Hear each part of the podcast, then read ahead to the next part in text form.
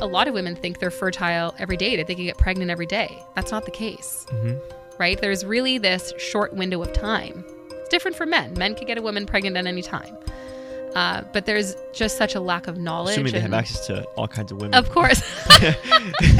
In different parts of their cycle all the time. That's right. So, every day. It takes a special kind of man to be able to have that kind of luxury. Yes. I'm just messing with it. The real luxury is having one woman. So when we get young women in our office, then we'll often have either mothers usually with them. And the first question they usually have is, well, what about birth control? Because I don't want her to get pregnant.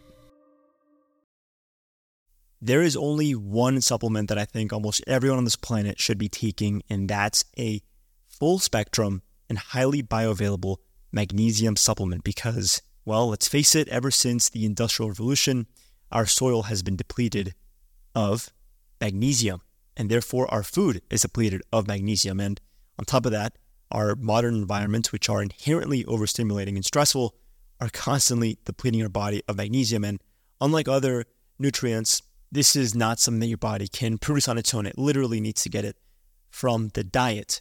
And one individual kind of magnesium alone is not enough. You actually need 7 different kinds to support over 300 biochemical reactions that help regulate your nervous system, red blood cell production, energy production, managing stress and emotions, etc. And so the folks at BiOptimizers have made it very easy and convenient to add back in what the modern world leaves out. They've created Magnesium Breakthrough. Now, I've been taking this for the past 2 years, and the biggest benefits that I've seen are related to my evening wind-down sessions and my sleep. I tend to be pretty overactive in the evenings, just totally overthinking everything that I do. And this has helped me wind down and get more restorative, more efficient sleep. So I wake up feeling way more refreshed, more energized, more clear, more ready for the day.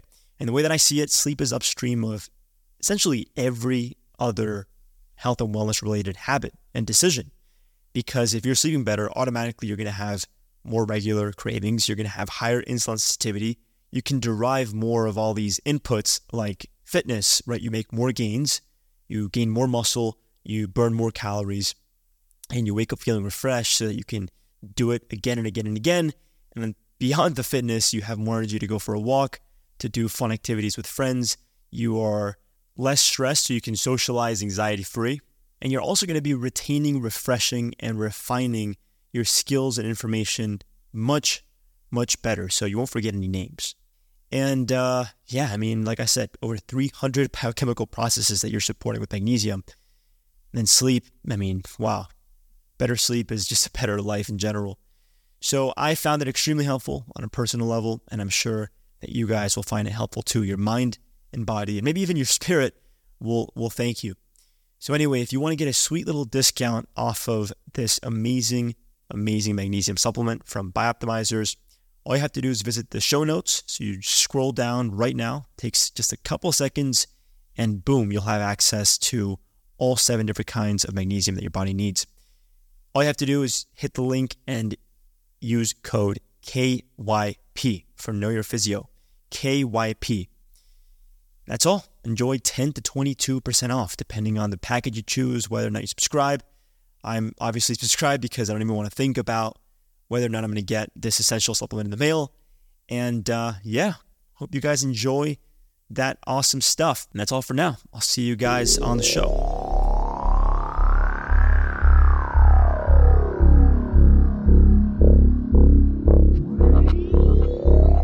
Okay. All right. So we're here with Dr. Jessica DuPont, naturopathic doctor, and we're going to have a little chat about fertility. 100%. And I think I'm sure we'll explore all sorts of themes within the umbrella of fertility, but one thing that I was fascinated by that we recently chatted about was how your fertility, that kind of status, is really like really paints the picture of your lifestyle and your overall health and well-being, right? Mm-hmm. Like you can really tell based on someone's, fertility and maybe sperm or, ovarian or egg health. You can really tell how they live and the quality of life that they have. So yeah. Before we dive in any of that, welcome to the show. Thank you for having me. I'm so excited. Yeah, thank you, Arno, for helping us put this together. Thank you, Brent, for sharing the space with us. Mm-hmm. Why don't we start with why? Why do you do what you do? Oh, so why I do what I do is there's many reasons. Number one, becoming a naturopathic doctor, I was pushed through the medical system, as many people are, through my entire life with certain symptoms and concerns that I was just put on antibiotics for and being told to just go home, take your antibiotics, you'll be fine. I was on 30 rounds of antibiotics in a matter of two years. I knew I didn't know any better. You know, I just trusted my doctor. I trusted whatever the doctor said. I was 20 years old. I was in university and, you know, nobody around but myself. So walk-in clinics and things like that. And it wasn't until things got really bad where we found out that there was actually a physiological issue with my kidney that was making me have certain symptoms. And I didn't actually have to be on antibiotics all those times. And of course, that wreaks havoc on your gut health. It wreaks havoc on everything in your system when your gut is out of whack. And so at the time, I was kind of chugging towards going into mainstream medicine. You know, it was always the plan, go into medicine, become an MD. And at that point, somebody said to me, well, you should go see a naturopathic doctor. And I had no idea what it was. It sounded like a brain, somebody to do with something to do with the brain. And I was like, okay. So I went to see her and she completely changed my life. She sat with me for over an hour. She didn't just ask me about my physical symptoms. We went into stress, what I was eating, mental and emotional concerns. So we looked at the whole body, the whole picture, and she just dived in. She changed my diet. We reduced inflammation. We did acupuncture. She put me on herbs. We did cleansing. And I was symptom-free within 3 months. They've never returned. So we really got down to the root cause of what was going on. And that's when I decided that's the type of medicine I want to go into. So that's how I got, you know, into the naturopathic space, into more preventative medicine and looking at the health of the overall person instead of just, you know, putting on Band-Aids, Band-Aid solutions for things. Why I do what I do now, my practice has sort of shifted. I kind of started off more in the pediatric space. And when I was working with pediatrics, I saw a lot of ADHD, autism spectrum disorder, kids with allergies, you know, popping up like left and right. And, you know, verbal issues, behavioral issues, a lot of things, eczema, you know. And when I was working with these kids, I started, you know, learning more about environmental medicine, getting into toxin exposure and heavy metals. And, you know, there was an article by Environmental Working Group that was released that showed up until this point, it was believed that babies were born, you know, clean and no toxins and very sterile. And this study proved that they found over 230 chemicals in umbilical cords of newborn babies. And these chemicals were included heavy metals as well. So mercury, lead, arsenic, all these 230 modern chemicals. So interestingly enough, there was some chemicals in the umbilical cords that have been banned for over 5 generations. So they're now seeing that, you know, we're not only taking in chemicals in the womb that, you know, our mother is predisposed to, but there's chemicals from the father's side that are coming in through sperm, from grandparents, from great-grandparents. So 5 generations worth of toxins and heavy metals are being passed down, right? So, and these chemicals are linked to reproductive issues, to ADHD, to autism, to even childhood leukemias and obesity, blood sugar issues. So that's when I shifted into fertility, because I was like, I need to start working with people before they're born. You know, and how we do that is working with women and couples before they even try to conceive. And the biggest reason I work with women mostly is I find there's such a gap in the knowledge around what women know about their health. Like, so many women come into me. It's not their fault. I mean, they're underrepresented in the research. 100%. And, you know, women grow up, you know, with painful periods. They're put on the pill. You know, they have irregular cycles. Oh, go on the pill. Come back to see me when you're ready to have a baby. You know, really heavy cycles. And some women don't even understand. They think it's normal. It's normal to have painful periods. It's normal to get pills to manage 100%. That and just Band-Aid solution, you know, whatever. Yeah. So they're just doing the best they can with the knowledge that they're getting, right? But I know even me, I was taught nothing about my cycle as a child, other than the fact that like we bleed once a month, right? So I was like, okay. And then once that period's over, we're done. But there's so much more into what goes on in a woman's cycle from week to week. And that cycle really does cycle over the course of the month, and the hormones shift and everything.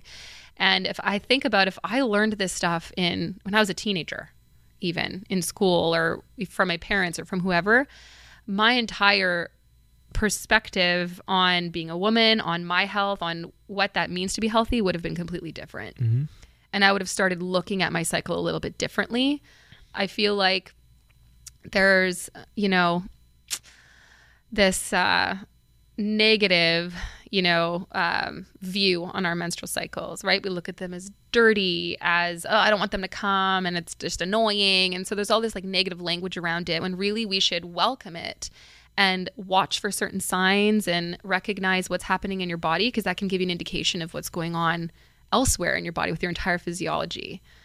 And so I think that's what I want to do. I want to kind of close that gap and start teaching women more about their bodies, even men more about their bodies, because I feel like sperm health is like the last thing they even think about, when they shouldn't be. And it doesn't all have to do with reproducing. Yeah. Like you should know about this stuff even if you're not trying to conceive or if you're done having children. And I'll tell you what, for the men that are tuning into this, mm-hmm. that should be tuning into this, it really pays. It's priceless to know about your woman or your future woman's cycle.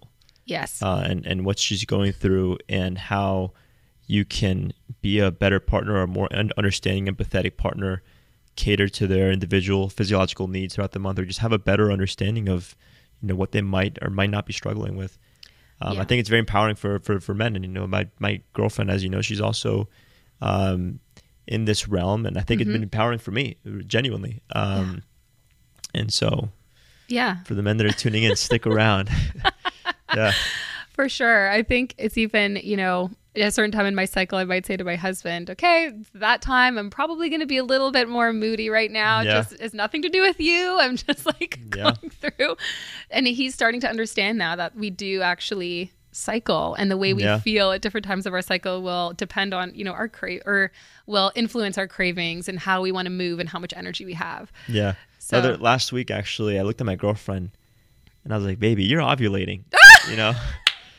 I was like, God damn, baby, you are ovulating right now. And I love it. Alluding to, you know, we'll get into this a little more in depth, but yeah. Say, like, baby, she was like, you think so? Because I haven't been wearing my Aura rings. I don't know if my temperature has gone up or whatever. And I was like, or gone up or down? I think it's up. The temperature will go up. Yeah, by like 0.1 degrees or whatever, right? On the Aura. Aura's actually pretty good at capturing that. It's like, baby, she's like, you think so? I was like, I think you're late ovulation. You're like in your last few days of ovulation, but you're ovulating for sure. Oh, you're so funny. Yeah. Yeah. You can just feel the pheromones in the air. You can feel the pheromones, and you can also tell when a woman is ovulating, usually if they're in sync with their cycles. Yeah, right? She's in sync. Yeah, if she's in sync and she's healthy, this is the time when, you know, your estrogen is highest, your testosterone. And I was like I can feel that craving, you know, and it's like, I'm just gonna be honest, like this is the magic of knowing your physiology as a man and a woman, and knowing your partner's physiology. Like I looked at her and I was like, baby, like, wow, you know? Go time. Yeah, no, for real, it's go time. But that's the time we have to be the most careful, you know? Right? If you're not trying, So, but yeah, she like blushed, you know, and I just think it's a cool, you know, little game that we play. Like, oh, like let me try to guess where you are in your cycle, and then you know, I can. So the week she's on her period, you're probably like, oh, you're definitely on your period. Right no. That's you see, that's when you keep it to yourself. Yeah, you keep it to yourself, but you know about it, so you can still cater to it. But it looks like it's just like subtle, or you know, or she has no idea, you know, and I'm just. And then, oh my God, you know, thank you for this, or thank you for that, or for the chocolates, or whatever, or take me on a date. Mm-hmm. It's like, oh, you know, I didn't know where you were at. You know, that's so good. But the other day with ovulation, that was a funny little interaction that we had. I actually really love that you said that, because it's not often that I teach men, you know, the cycle of women. Yeah. And so I think it is really important, and that you might actually even change the way I practice in some way, because not only teaching the female partner, I think it's just as critical to teach the male partner and understanding that. I mean, I think that this area right now, like this is a niche. I mean, I know it's been growing quite a lot. There's, you know, the women's health and hormones and the cycle syncing and female biorhythm. That's been growing a lot, and I think it is a multi-billion-dollar business. And dollars aside, it just shows the impact and how important it is for women to really dig into this. So that's just one way, I guess, to measure the growth. But I think that the next wave is going to be in men getting their hands on this knowledge and leveraging it, you know, so that they can be as compatible with their female counterpart as possible, even if it's, you know, beyond a romantic partner, a business partner, you know, whatever, a mother, a sister, a friend, you know, so that it's not like this weird, you know, taboo topic. It's just something that, all right, like let's understand each other and we're gonna accomplish more together, you know. And I think that you hit something there when you're talking about business and women in business, because unfortunately we do still live in a very male dominant society, especially in like if you look at the number of CEOs that are men compared to women, right?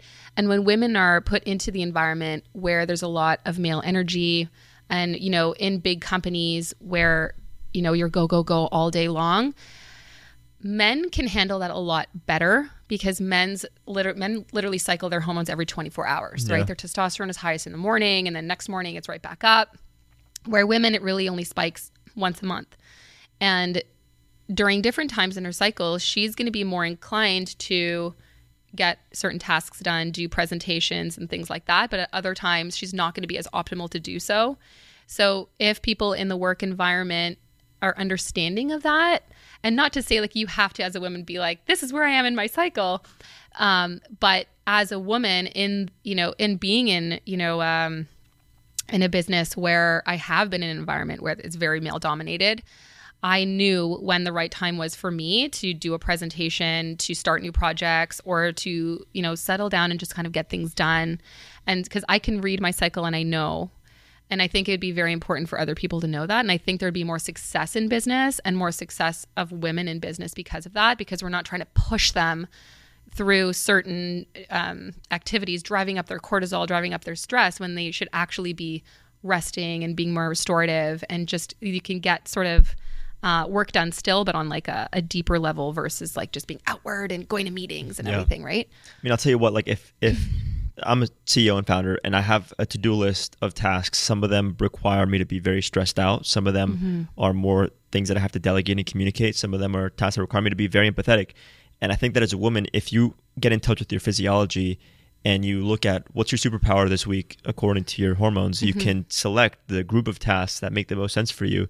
And I think it's honestly a pretty... as a CEO, you tend to have that flexibility, and honestly, the flexibility should work for you rather than against you, you know, being your own decision maker in a way. So I think women should consider this to be the most empowered CEOs that they can be. Right. And they'll be able to navigate their to-do list more effectively than men, potentially. And like saying this, maybe it's a little bit too much TMI, but I scheduled this podcast for this time. I figured. Are you kidding me? I was like, I know that. I woke up this morning and I was like, you know what? She's probably being very strategic about this. I was strategic. Yeah, 100%. That's amazing. Yeah, and awesome. I know, because and this is the time when I'm most clear-headed, more focused, and I know that if I'm at a different time in my cycle, I have a lot of brain fog, a lot more just like, right. Well, why do you think I chose 11 a.m. rather than 10 a.m.? I see what you're doing. Yeah. Okay. So I have a little more mental clarity, more blood flow. Yeah. And it's good that you're in tune with that, right? Yeah. Cool. Awesome. So let's have a little chat about what you can actually measure as far as your reproductive health and what this can show you as far as changes that you might need to make in your lifestyle. Yes. To be healthy, feeling great, and have your highest odds of reproductive success. Yeah. So let's talk about men and women separately, and then we'll talk about things that we can kind of test together.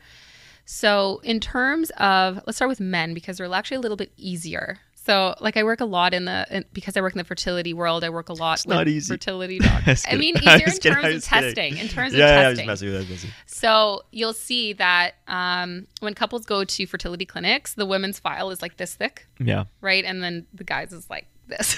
Yeah. And they do like one round of blood work. For those who can't see what we're doing, women tend to have a lot more testing. Well, there's a lot more available for sure, and there's a lot more conditions that we kind of, you know, need to look into. But when it comes to men, I really like to know if you're going through fertility, if you're coming to fertility, I would like to see a semen analysis, number one.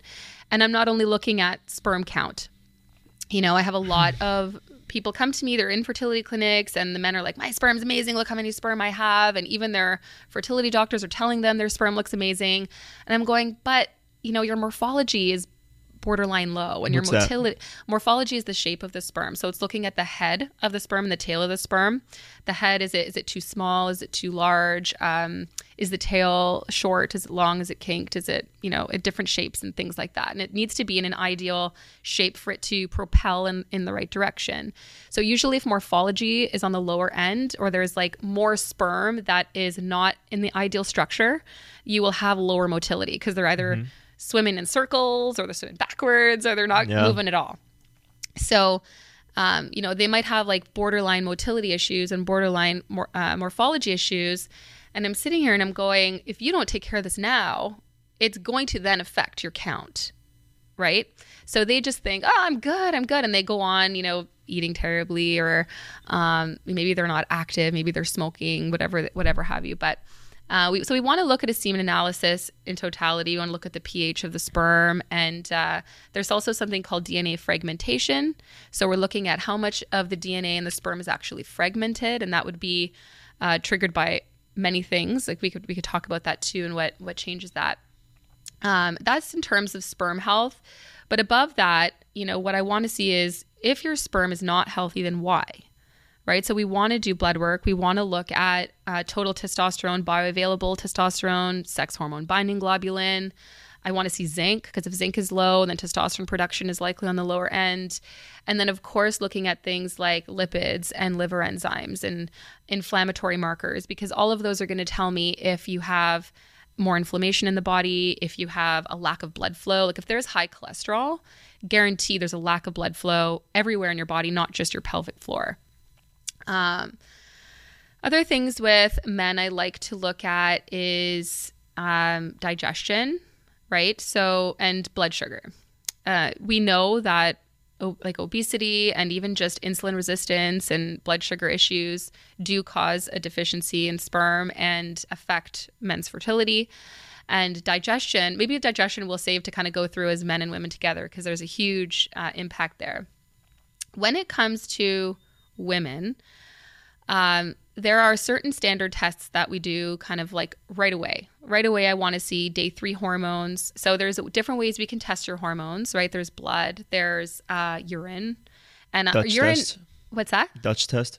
The Dutch test, yeah, is good. I mean, there's definitely some, I have a love-hate relationship with Dutch because I hear so many things. Like, you know, I use it occasionally. Oftentimes I find I don't have to. I like looking at the metabolites though, to see, you know, how you're cycling your estrogen, for example. Is your DHEA being converted into testosterone? What form of testosterone? And even for men, that could be very helpful. Looking at the adrenal axis, you know, morning, like your cortisol awakening response, how your cortisol is moving throughout the day, can all be really beneficial. And it's giving you more of a, you know, month-long perspective, or like over the course of, depending on which one you're doing, of what your hormones are doing, versus just blood, which is like literally a point in time.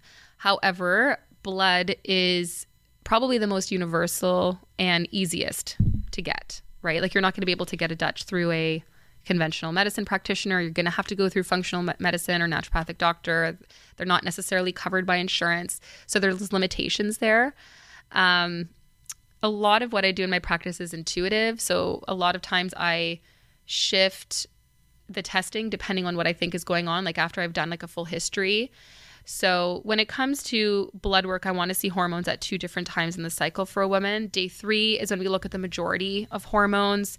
And then 7 days after ovulation is when I usually like to see progesterone, and then occasionally look at a progesterone estrogen ratio at that time. When I work with women in fertility though, and even men, a lot of the times many of these tests are done, not in in intense detail, but like thyroid, for example, is so underdiagnosed. And, you know, they'll say, my thyroid's normal, my TSH looks good, my T4 looks good. And I'm like, but they didn't test your T3, they didn't test your reverse T3, your thyroid antibodies, all those could be positive. And testing really does depend on someone's history. So if somebody's had frequent pregnancy loss, for example, I would want to look at phospholipid antibodies and if there's any autoimmune condition that could be contributing, blood clotting issues, MTHFR mutations, which I'm sure you probably know a little bit about, right?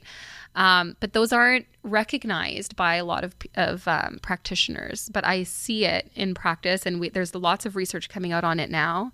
Heavy metal testing and toxin exposure, looking at micronutrient status. Those micronutrients, especially magnesium being one of them, are so critical to hormone production and your ability to even detoxify estrogens or sleep. You know, it has an impact on so many avenues of fertility. And that would be for men and women. Like I would do heavy metal analysis on a man as well and look at that nutrient status. One that I feel like is really important when I look at, you know, the HPA axis, right? Everybody knows hypopituitary adrenal axis. It's like the be all end all. I kind of look at it even deeper than that. So it's kind of goes like hypothalamic, pituitary, adrenal, thyroid, gonadal, gut, right?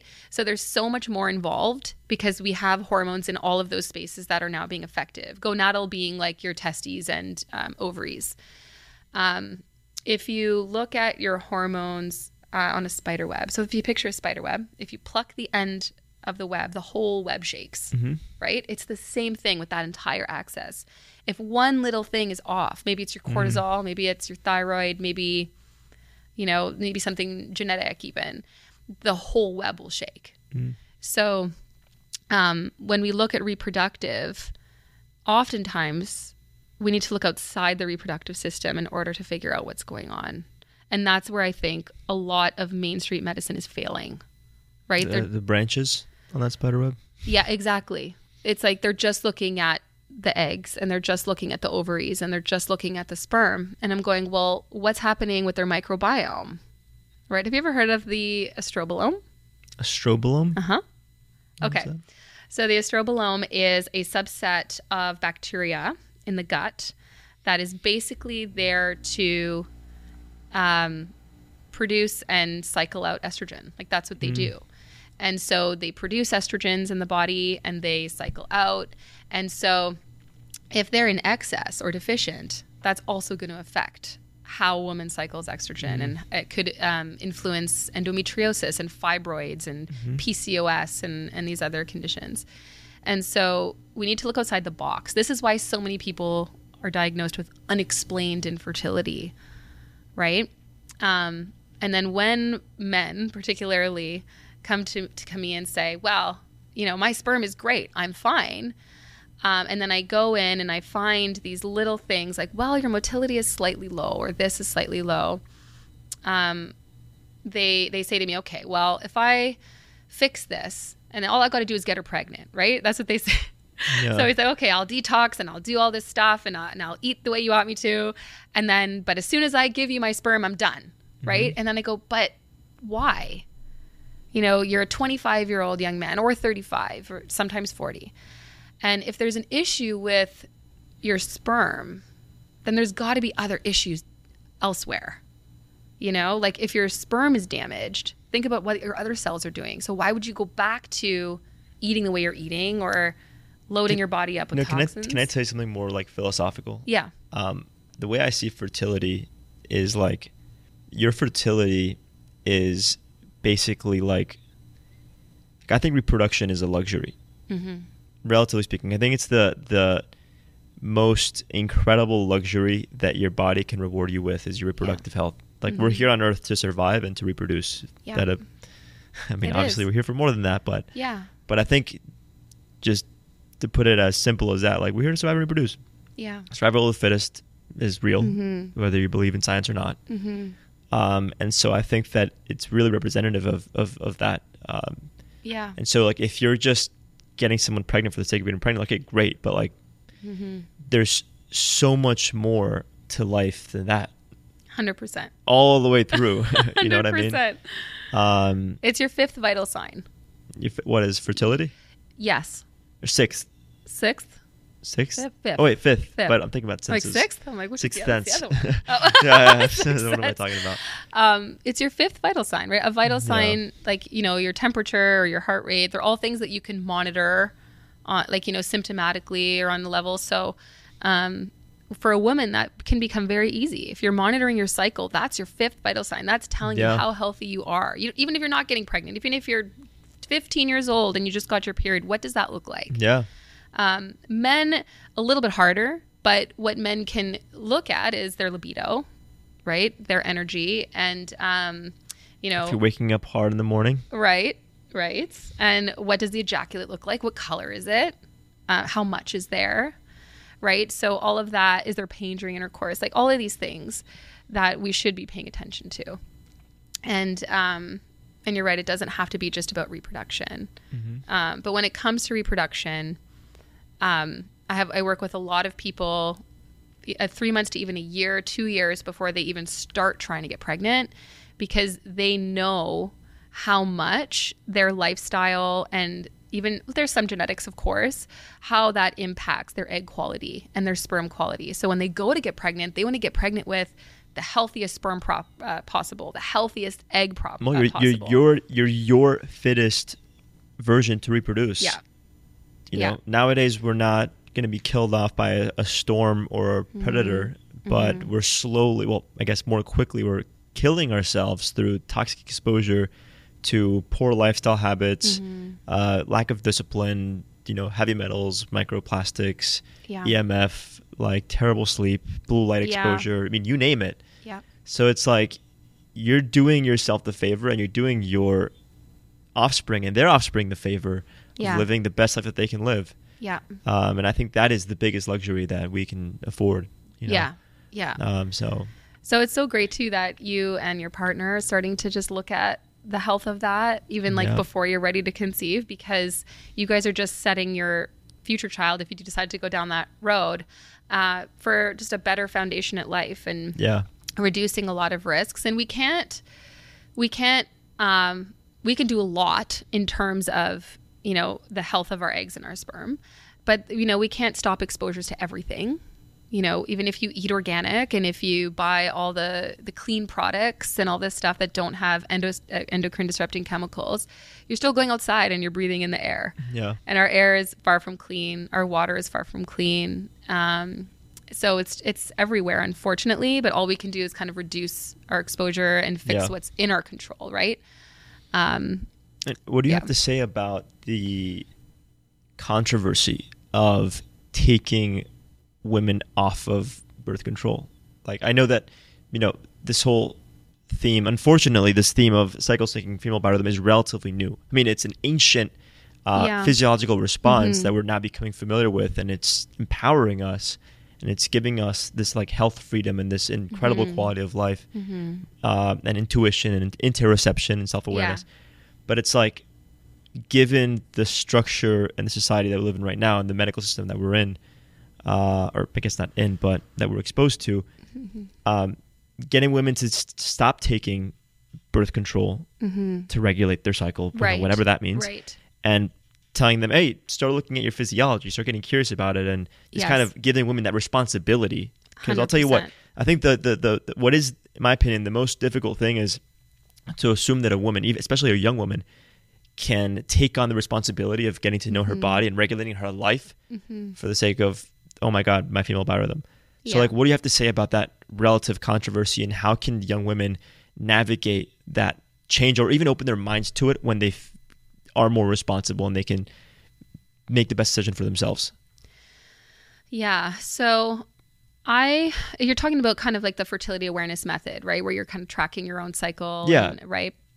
And so there's definitely a movement now towards many women wanting to come off birth control, because they're learning that the birth control, I think that it's being overprescribed, right? Oh, yeah. There's probably about 50% of the population is not using it necessarily for birth control purposes. They're using it to control their painful periods. Yeah, exactly. It's or regulate their cycle.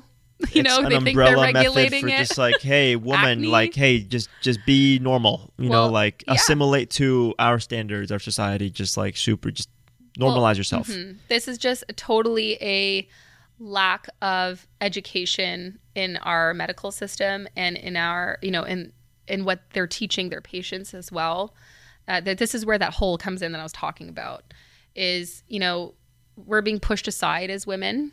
You know, you have a 15, 16-year-old coming into an office to see a medical doctor. And I'm not just saying this is all medical doctors do this, right? I'm just saying these are patterns we're seeing.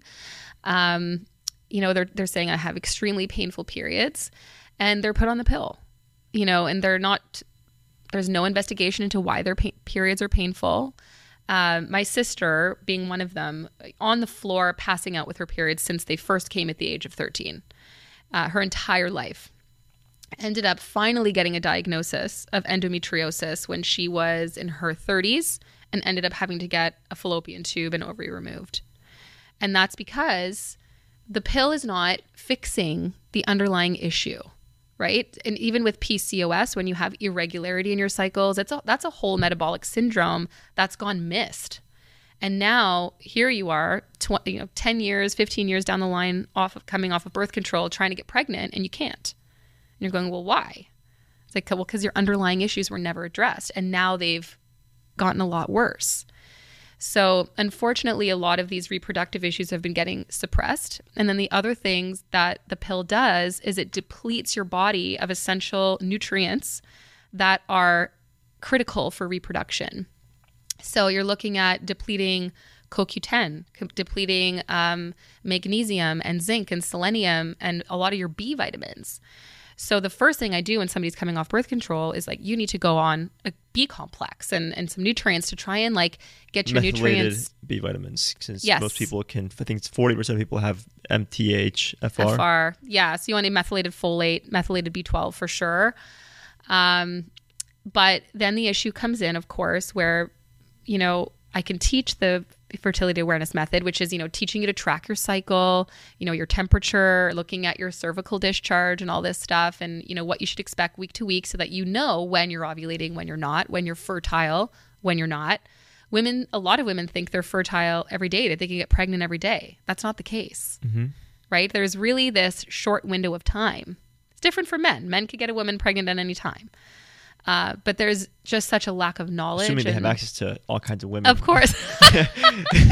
In different parts of their cycle all the time. That's right. You know, every day. It takes a special kind of man to be able to have that kind of luxury. Yes. I'm just messing with it. The real luxury is having one woman. Amen to that. No judgment. I'm just scoring brownie points for my girlfriend as she's tuning into this. No, but I'm being serious. Oh. Yeah. So, and I love her too. She's such a beautiful person. So when we get young women in our office, then we'll often have either mothers usually with them. And the first question they usually have is, well, what about birth control? Because I don't want her to get pregnant. And I can't trust that she's going to be tracking her cycle properly and all of this. 100%. You know, it's busy. Everybody's busy, especially teenagers, being a young adult. There's so much other stuff going on. If you forget to track, or you're out, you know, all night, and that affects your temperature the next day. Like, temperature charting is only going to work if you're consistent with it. Yeah. So then we have conversations about, you know, the best form of birth control, which we can go down a whole avenue of that. But in my mind, if I can have somebody on fertility awareness method, amazing. If you can't, condoms would be my next choice, especially for somebody who's young, right? And not trying to conceive. And with spermicide? Pardon? With spermicide? Like, some condoms have like a gel that like kills sperm. No. Are you familiar with it, or you're against it? No, I'm against it. Oh, really? Okay. I just don't like the idea of any form of chemical going into the vagina or being on the penis. Like, if you like, what you have to like think latex. I mean, latex isn't. There is latex free for sure. Yeah. I mean, latex is what it is. That's going to be your best option versus putting like a hormone in your body or a copper IUD, which we can talk about as well. But there's no perfect solution, and I think that what women need to understand is you need to just know all of your options and then decide what's best for you and your body. there have been times when I've had conversations with patients who have not wanted to come off birth control, but they have a crazy amount of hormonal issues happening underlying that I can see. Mm-hmm. And we have conversations about, you know, taking time away from birth control and how to be safe during that time so that we can really establish what's going on. Because mm-hmm. you can't test your hormones when you're on birth control. So I'm never going to be able to get an understanding of what your body is actually doing, what your cycle actually looks like mm-hmm. if you're on birth control. Mm-hmm. So sometimes we go off for a while until we get an understanding of what their body's actually doing and we can treat it properly. Mm-hmm. And then sometimes they go back on. Yeah, sometimes but at least they now they know what works but they for know. Them at a baseline. Well, that's it. And I think it's women are starting to, they want to know now, you know, and they've been, like I was on birth control for 10 years. I didn't know any different. Right. And I mean, Parker, for example, she was on it for a few years mm-hmm. Before I met her. And mm-hmm. then she got off of it and she didn't get her period for like a couple of years. Yeah. You know, she had some serious issues and that's what got her interested in, you know, this science. That's right. So she had what's called post-OCP syndrome. Post-OCP? Yeah. So it's basically post-birth control syndrome, and likely all of her nutrients were depleted, so she couldn't properly produce. And it'll take time for her. And then she went vegan. She went vegan, and then she met me, and we got some blood testing. And I mean, I don't want to. You know, so I guess I don't want to go off the deep end with her health. No, that's okay. We can go there. But, that's fine. But I mean, she was definitely deficient in a few vitamins and minerals. Yeah. So she went from being vegan to like adding in like organ meats. Okay. You know? Yeah, okay. And that helped her a lot. But now she's like back to like mostly plant-based. I'm going to play devil's advocate there for a little bit. Okay. So I was vegan for 10 years. My iron levels have always been low. Even as a child, I have something called thalassemia. And my doctors kept trying to tell me to eat meat. And what was that called? Thalassemia. Okay. It's a type of genetic anemia. I have hemochromatosis, so I store too much iron. Oh, so you use too much. That's so good. Come on, donate. But what's interesting is that we're always taught, oh, you know, like increase iron-rich foods, right? Mm-hmm. Now, if you are on a plant-based diet, you can absolutely keep your iron stores up, keep your B12 stores up, but you have to be very conscious of it, right? You can't just like carb load and expect to have all your nutrients. You need to be conscious of leafy greens, of lentils, of mm-hmm. foods that are that will help with iron. But B12, of course, is that one that you do have to supplement. You're not really going to find that in, you know, vegan or plant-based diets. But what I have learned being a practitioner over the last, you know, decade is that any diet, whether it's vegan or keto or paleo or even carnivore diet, you can be deficient in many things. And it all depends on it, like it could be unhealthy or unhealthy, right? You can have a healthy vegan and an unhealthy vegan. You can have a healthy person who's doing keto and an unhealthy person that's doing keto, that's doing like fat bombs every day and eating bacon and, you know. So majority of my patients are not plant-based. I would say 95% are, they eat meat. All of them are iron deficient. All of them are B12 deficient. The meat eaters are deficient? Yep. All of them are B12 deficient. Let me tell you why. Mostly what we're seeing now is this gut issue in people, right? Like the amount of people that have gut health problems now is just exponent. Every single one of my mm-hmm. patients, I could tell you maybe 5 that are like, I poop every day and have warm stools and it's great and I have no mm-hmm. bloating. Every single one of the other ones have issues. And when you have gut health issues and there's a lot of inflammation, you're likely not absorbing your nutrients, right? Your stomach acid is probably low. You're not absorbing. So if somebody's coming to me and they're like, I eat tons of meat. Why is my iron low? Or this mm-hmm. and that. I begin to question their absorption, mm-hmm. right? And then we look at vitamin D. Oh, that's low too. We look at magnesium. Oh, that's low too. So there's definitely this almost like epidemic of gut issues that mm-hmm. are starting out. And that's because of, again, toxins in our environment, you know, pesticides in our food, eating poor quality foods. You get leaky gut, and then you're not absorbing. Yeah, high sugar, all this junk. We're not sleeping. There's so many different things involved. Women as well cycle every month. So they're naturally losing blood every month. So it's hard for women to have higher stores. Mm. So I was vegan, like I said, for 10 years and very low energy. But I was very conscious, I thought, of getting in, you know, my iron, my nutrients and all of that. Started introducing some meat. Energy started going up, but I was also more active. and having more grass-fed beef and wild fish, and so very conscious of, again, I was trying to basically test and be like, let's see what my iron does. Mm-hmm. So it's been since January now, and so what are we at, like 9, 10, 11 months? And I would say in the last 5 months, we've started incorporating more and more animal products. Okay, mm-hmm. Yeah. And so, and I'm very healthy in general. Like, I don't have gluten. I don't do dairy ever, unless it's like extremely all whole clean. Food, all most whole home food cooked. Based. I don't have sugar in my diet. I'm very clean. I went to get blood work done just as like to see, like, just check on things. My iron is lower than what it was when I was vegan. So I think diet is important when it comes to nutrients, 100%. But we have to look at what I'm doing now is I'm working on my gut, because I'm like, there's got to be something here with my gut mm-hmm. where I'm not absorbing, or I'm not like, you know what I mean, right? So yes, diet is always number one, but if you have to see if there's other stuff going on that's maybe stopping you from, this is why people mm-hmm. supplement forever and then like it does nothing, mm-hmm. right? Well, are your supplements working? Is your liver detoxifying properly and allowing you to absorb nutrients, right? So It's just interesting, you know. Has she noticed her nutrients go up since? Yeah, but she's been working with, you know, functional medicine, all kinds of people since then. So yeah, she's good now. But it took us a lot of experimentation, finding the right specialist to get there. That's it.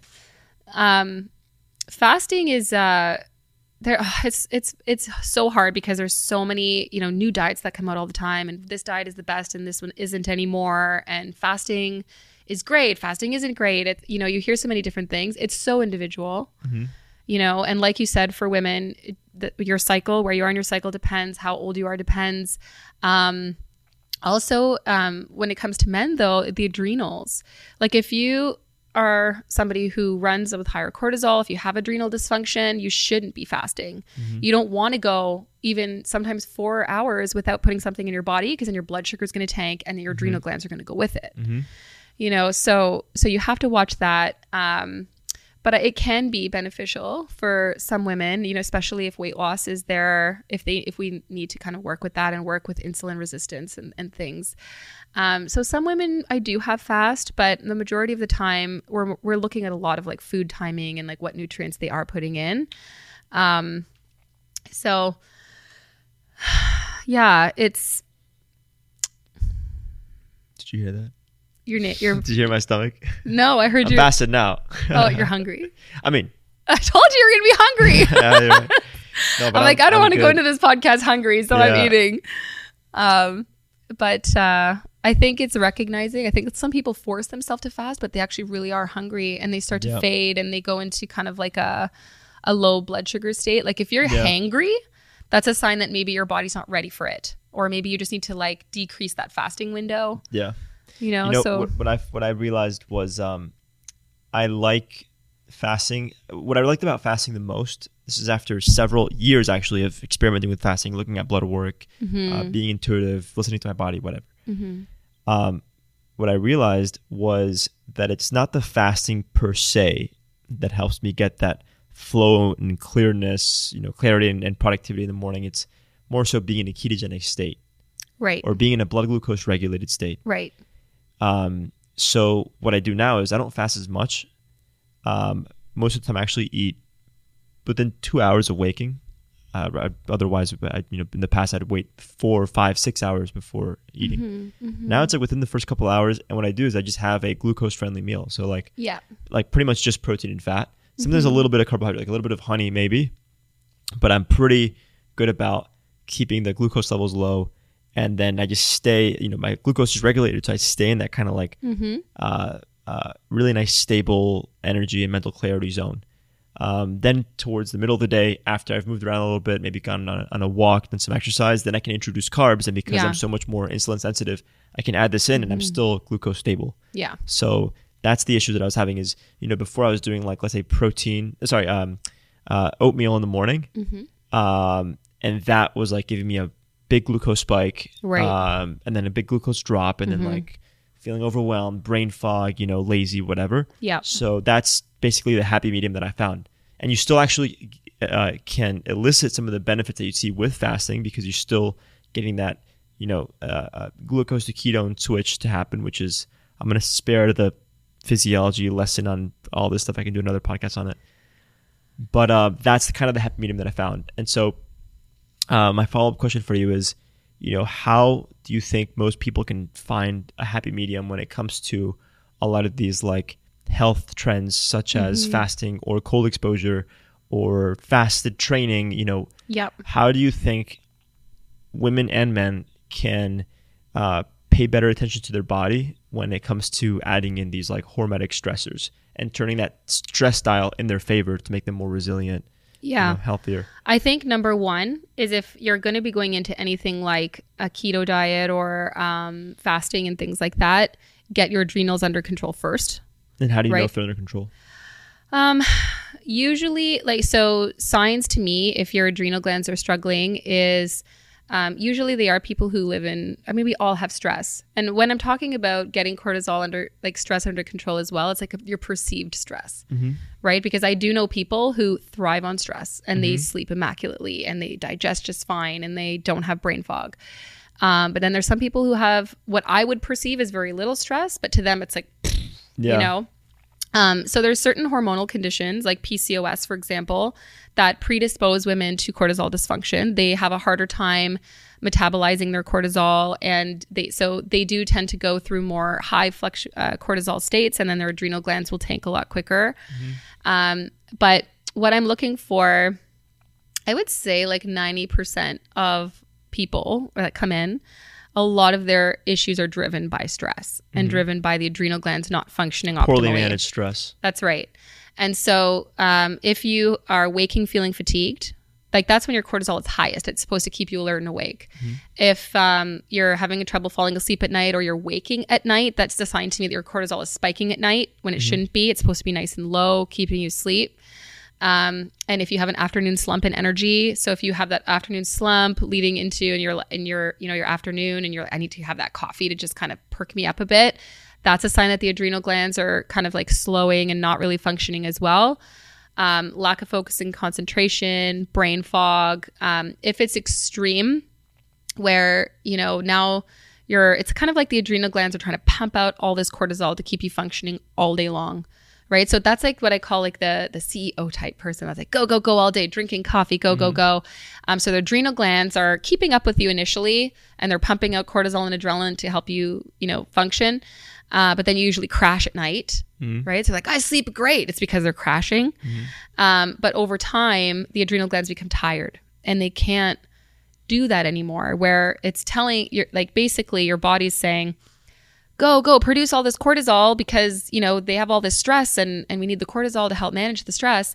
But the adrenal glands are going, I'm trying, but I can't. So then you start seeing a lot of fatigue. You might see anxiety, depression. So a lot of people are misdiagnosed with anxiety and depression. Stimulants, which then keeps you up, makes the problem worse. That's right. You get poor sleep. That's you need more caffeine the next day, and you're developing a tolerance for it.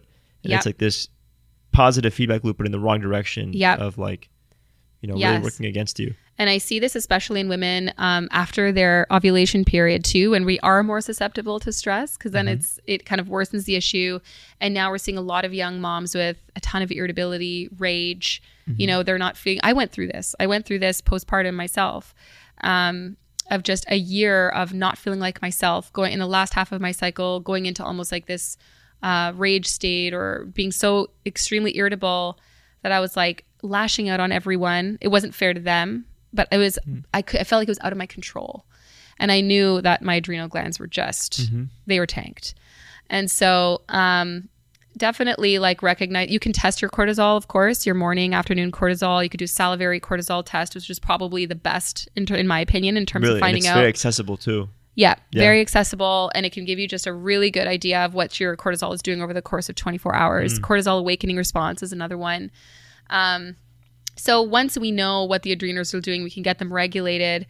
But in terms of finding out what diet is right for you, if you should do cold plunging, all these things, it's funny because a lot of the stuff in the longevity space that might say increase our longevity, or research is showing to, might not be the best for fertility.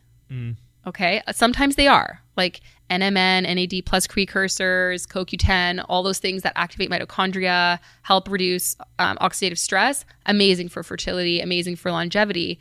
But would I tell, say, a male who is working out constantly and doing tons of cold plunges to do cold plunges? Probably not. Because what we want is those testes to actually remain a specific temperature.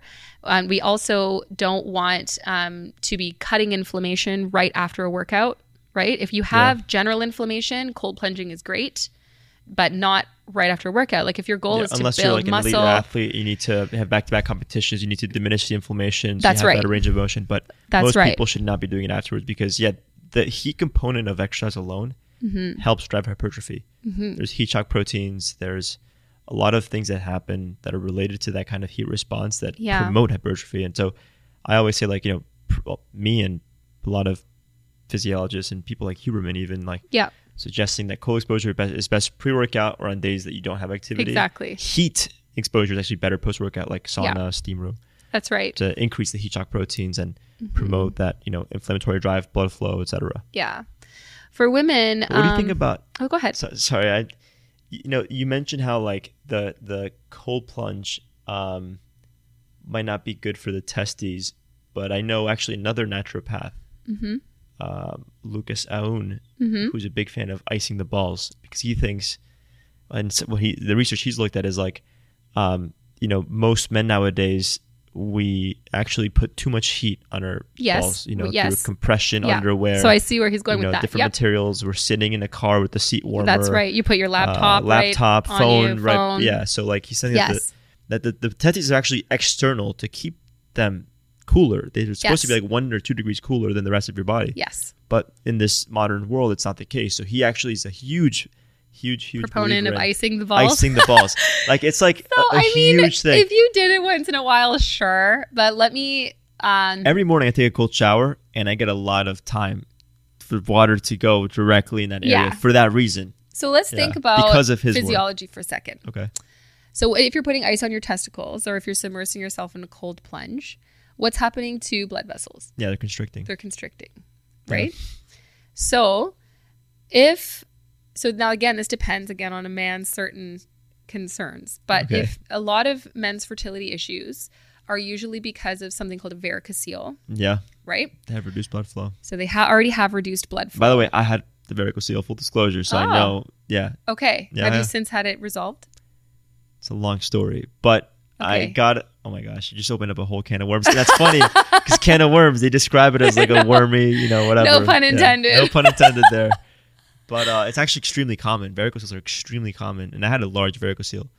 I went to this doctor and got it checked out. And I actually had a procedure done, varicocelectomy. Okay. So they go up in here and they kind of go in and they... I honestly wish I hadn't done this. I wish I had taken a more natural approach. It's okay. Because there's only one side that was affected. Typically, it's the left side. Mm-hmm. And they went in and they cut both of like the blood vessels, I think. Yeah. I forget what it is. They cut both. They did both just in case. They did both sides. I actually got so mad. I almost sued these people because they went in. I had, for months planned the surgery and we knew it was going to be just the left side, just the left side, just the left side. Once I was actually in the operating room. They did both? And I was in the operating room. There's like 5 nurses around me. There's 2 doctors. There's like all this stuff going on. They're injecting stuff. Like I'm in the operating room. They brought this paper out. They're like, oh, just sign the thing. Sign the paper. Like real quick, just sign the paper. Just sign the paper. And I signed the paper. And I'm like, okay, yeah, like the surgery, I'll sign the paper. And they were like rushing me, rushing me. And then I didn't realize until later that the paper said something about bilateral whatever. And they did both sides. I woke up and I had 2 scars. I was so, and they charged me double. You don't understand how how furious my whole family became. Yeah, of course. So I'm not going to name names here, awful. But it's actually like, a local doctor. Yeah. And I'm actually, this happened a couple years ago, but you know what the worst part is? The reason why I'm bringing this up, this story, the worst part is that the varicocele came right back. Of course, it did. It never helped. That whole thing didn't even help. Mm-hmm. So let me tell you why. And now that it's been long enough now where I know that the procedures didn't help, because sometimes it takes a few months for it to kick in or whatever. Yeah. But now I'm actually going to send a formal complaint to the board of, medicine, the medical board to because apparently he's done this to a lot of people.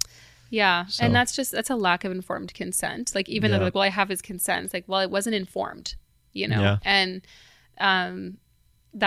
we'll talk about that after for sure. Yeah. But that's really unfortunate. And varicocele, the first line of treatment usually is to have it, removed if somebody's going through fertility stuff, for example. I had no fertility issues, by the way. But how did you find out you had it? You felt it? Yeah. It's visible. You felt it.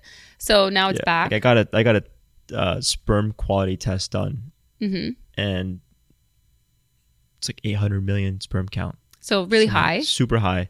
What was the motility? Was great. I forget, but everything was great. Like I actually made a joke. He's like, oh man, I was going to college at that time. He's like, oh, you should wear two condoms. I was like, oh jeez. But he was like, there's no issues, whatever. But I just didn't like it. I didn't like having it there. And so a couple of years later, I made the decision. But I regret making the decision because it didn't even help. Right. And especially not under his care supervision. You did... what you could with the information you had at the time. Yeah. So you can't regret it. Right now it's just about moving forward. No, but it came back because the root of the issue wasn't addressed, right? There's obviously a lack of blood flow happening. So the question is why, right? What can you do now to increase the blood from L-carnitine? I do red light therapy every day. Yeah. Red and infrared every day. Yeah. Yeah. So, and then the question becomes, okay, so sperm analysis looks good now. What will it look like in 10 years? Yeah. Right? What will it look like in 5 years if the varicocele isn't addressed? Yeah. So these are conversations that I have with people. And then I would question, if you have a varicocele there, could there be potential arteries that are blocking elsewhere? Or can we, why do you have this predisposition to these varicose veins, right? The question is always why. And that's what we try to figure out. And it's nothing to be concerned about or oh my God, or I think that you've since then probably done so much in terms of lifestyle changes, in terms of nitric oxide and, getting, a heart cardiovascular health and all of that, which is exactly where you want to go when you have a varicocele. Mm-hmm. So a lot of the things that actually help with cardiovascular health help with men's fertility too. Yeah. So because of that. It's interesting. I also had Wolff Parkinson-White syndrome. I had tachycardia. Oh, yeah. And I got that, what's it called? Embolized? No. An ablation done. Yeah. Yeah. Yeah. So I don't know if those two things are related or what. Yeah. Potentially. Yeah. Oh, okay. So we're going to have a little consultation after. Yeah. But it's good that, you're talking about it because I'm sure a lot of your viewers maybe even dealing with the same thing. Well, honestly, the reason why I'm being open is just to get men to check themselves out and to take this seriously because this could have affected my future kids, For sure. And to be honest, let's be honest, men are touching their balls every day. So all day long. So if anything feels different, out of the ordinary, if anything's new, absolutely get it checked out. Don't ignore it. I know somebody that ignored it because they were just too scared. Yeah. I think it was an ego thing and they're like, it's fine. And they were just too scared to get it checked out. And then it turned out to be something that, so we shouldn't ignore anything. And I think that people really just need to start listening to their bodies because our bodies really are telling us every day what it needs. And it could be something as simple as you need to drink water. You need to go take a break and go to the washroom. Yeah. And we ignore it. I don't know how many hours I sit there with patients and I've had to literally pee for 5 hours and I just don't go. And then I'm running thereafter. And so very stressful building up all that nitrogen. Oh my God. Right. But it's you're back to back and you're just go, go, go, go. Obviously not ideal long term. Yeah. But, when we start listening, then your body will start to respond. A lot of people who go through fertility stuff or even in the longevity space, they're not listening until we get them to listen and they go, oh, I didn't realize that my constipation that I've had for 5-6 years is contributing to this. What's interesting about longevity, I definitely want us to make the transition, but a great transition to longevity with fertility is the idea that longevity isn't just happening here in our lifespan. Our longevity is in our DNA. mm-hmm. right? Fertility is the longevity of our DNA. Mm-hmm. So it's like, yeah, maybe you'll have a long, healthy life, but you having a long, healthy life means that your offspring will likely have a long, healthy life. That's because right. of the environment that you're surrounding yourself with, the toxins that you are not, encountering, and that's it. The steps that you're taking to make sure that even before the baby's born, it already has better odds of survival mm-hmm. in this, new that's life, it. In this new world. So longevity isn't just limited to us. It's limited to our DNA, and our yeah. DNA has the potential to go yeah. millions and billions of years in the future. Well, it's interesting you say that, kids born today are they have such a long life and all this now. But what we're actually starting to see is that sometimes parents are even outliving children more yeah. and more and more and more. And I feel like even now we're seeing, what is it? Like 1 in 15, like it's like the stats on, the autism rates and ADHD mm-hmm. rates and all this stuff that we're seeing now is just exponential since mm-hmm. the introduction of pesticides in our environment. And blue light. Yeah. and electricity else. And toxins. Yeah. And so no longer is it just, half the genes from the mom and half the genes from the dad, and that's what makes the baby. It's yes, the genes are there, but those genes have been shifted, in terms of their expression environment is just because of their environment. Toxic. Yeah. Toxins are being passed down in the womb.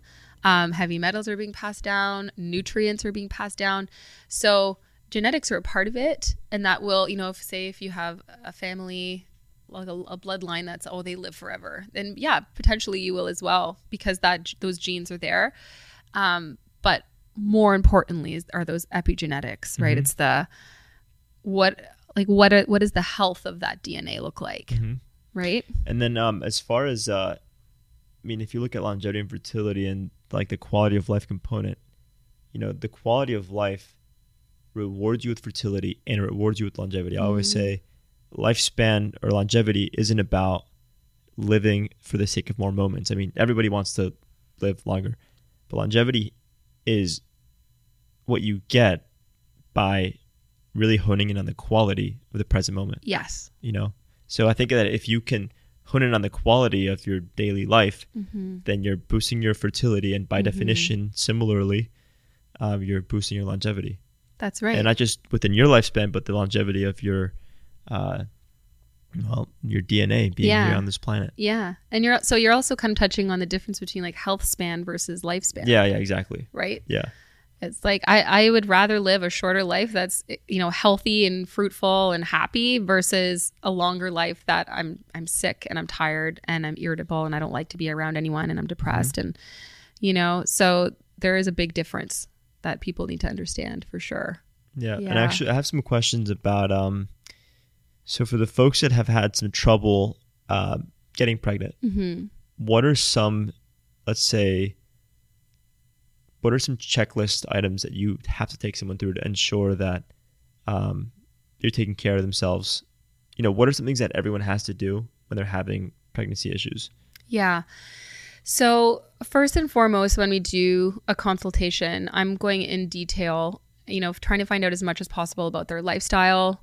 We're talking about perceived stress and how to manage stress and cortisol. We're talking about their new daily nutrition and, how much nutrients they're getting in. We look at nutrient status, their water intake. So making sure you're getting in adequate water for your size, adequate protein, removing foods. Like a big part of what I do with nutrition is removing foods that generally drive inflammation.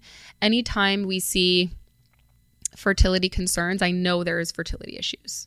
I know there's inflammation issues. So the question is, where is the inflammation coming from? What's driving it? But in the meantime, let's remove the things that will naturally drive inflammation. For example, mm-hmm. sugar, processed foods, seed oils. Gluten is usually one that I do take out, also because gluten drives autoimmunity, and autoimmunity will usually be, for some people, cause fertility concerns. One food that... this is going to be very controversial. This is very controversial among other naturopaths that I work with. No, I don't do raw liver. But in terms of fertility, what I'm saying is eggs. So most of the research out there says that eggs are one of the fertility superfoods, right? Because they're high in choline. Mm-hmm. And B vitamins. Which, yeah, and I get. But a lot of the research that I've done and with working with my patients, I'm starting to look into viral causes of endometriosis and PCOS and other reproductive conditions. One of those viruses being Epstein-Barr virus. Epstein-Barr virus is a hacker, like in a bad way, when it comes to the mitochondria of the egg cell. Not a biohacker. Right? It's a hacker. No, it's a hacker. Like it's hacking it. It's so. When Epstein-Barr virus, I would say is probably like, there's probably some form of the virus in like 90 to 95% of the population, but like any virus remains dormant in our bodies and then becomes reactivated under times of stress. And it'll remain dormant in different people's tissues. For some people, it remains dormant in the reproductive organs. And so there is a link now where we're seeing more research coming out about the link between Epstein-Barr virus and endometriosis or PCOS, which we know are huge reproductive issues when it comes to fertility. When it comes to removing virus from someone, I have to think about what's feeding it. Okay. So again, this is it's going to be controversial, but let's kind of like step away from science for a second and think about logically. Let's say something just proactively and preventatively. We might get canceled for this. No, we won't. We'll be fine. But it'll be interesting to see the comments. Sure. But let's put science aside for a second, because we know even research changes and science changes constantly, right? One supplement is good for you 1 week and then in 2 years it isn't and whatever. So we're just doing the best we can with the knowledge we have. But let's think of actually like logic and, so when you have a live vaccine, what do they put in it to keep the virus alive? In a live vaccine? Mm-hmm. They put egg protein. Okay.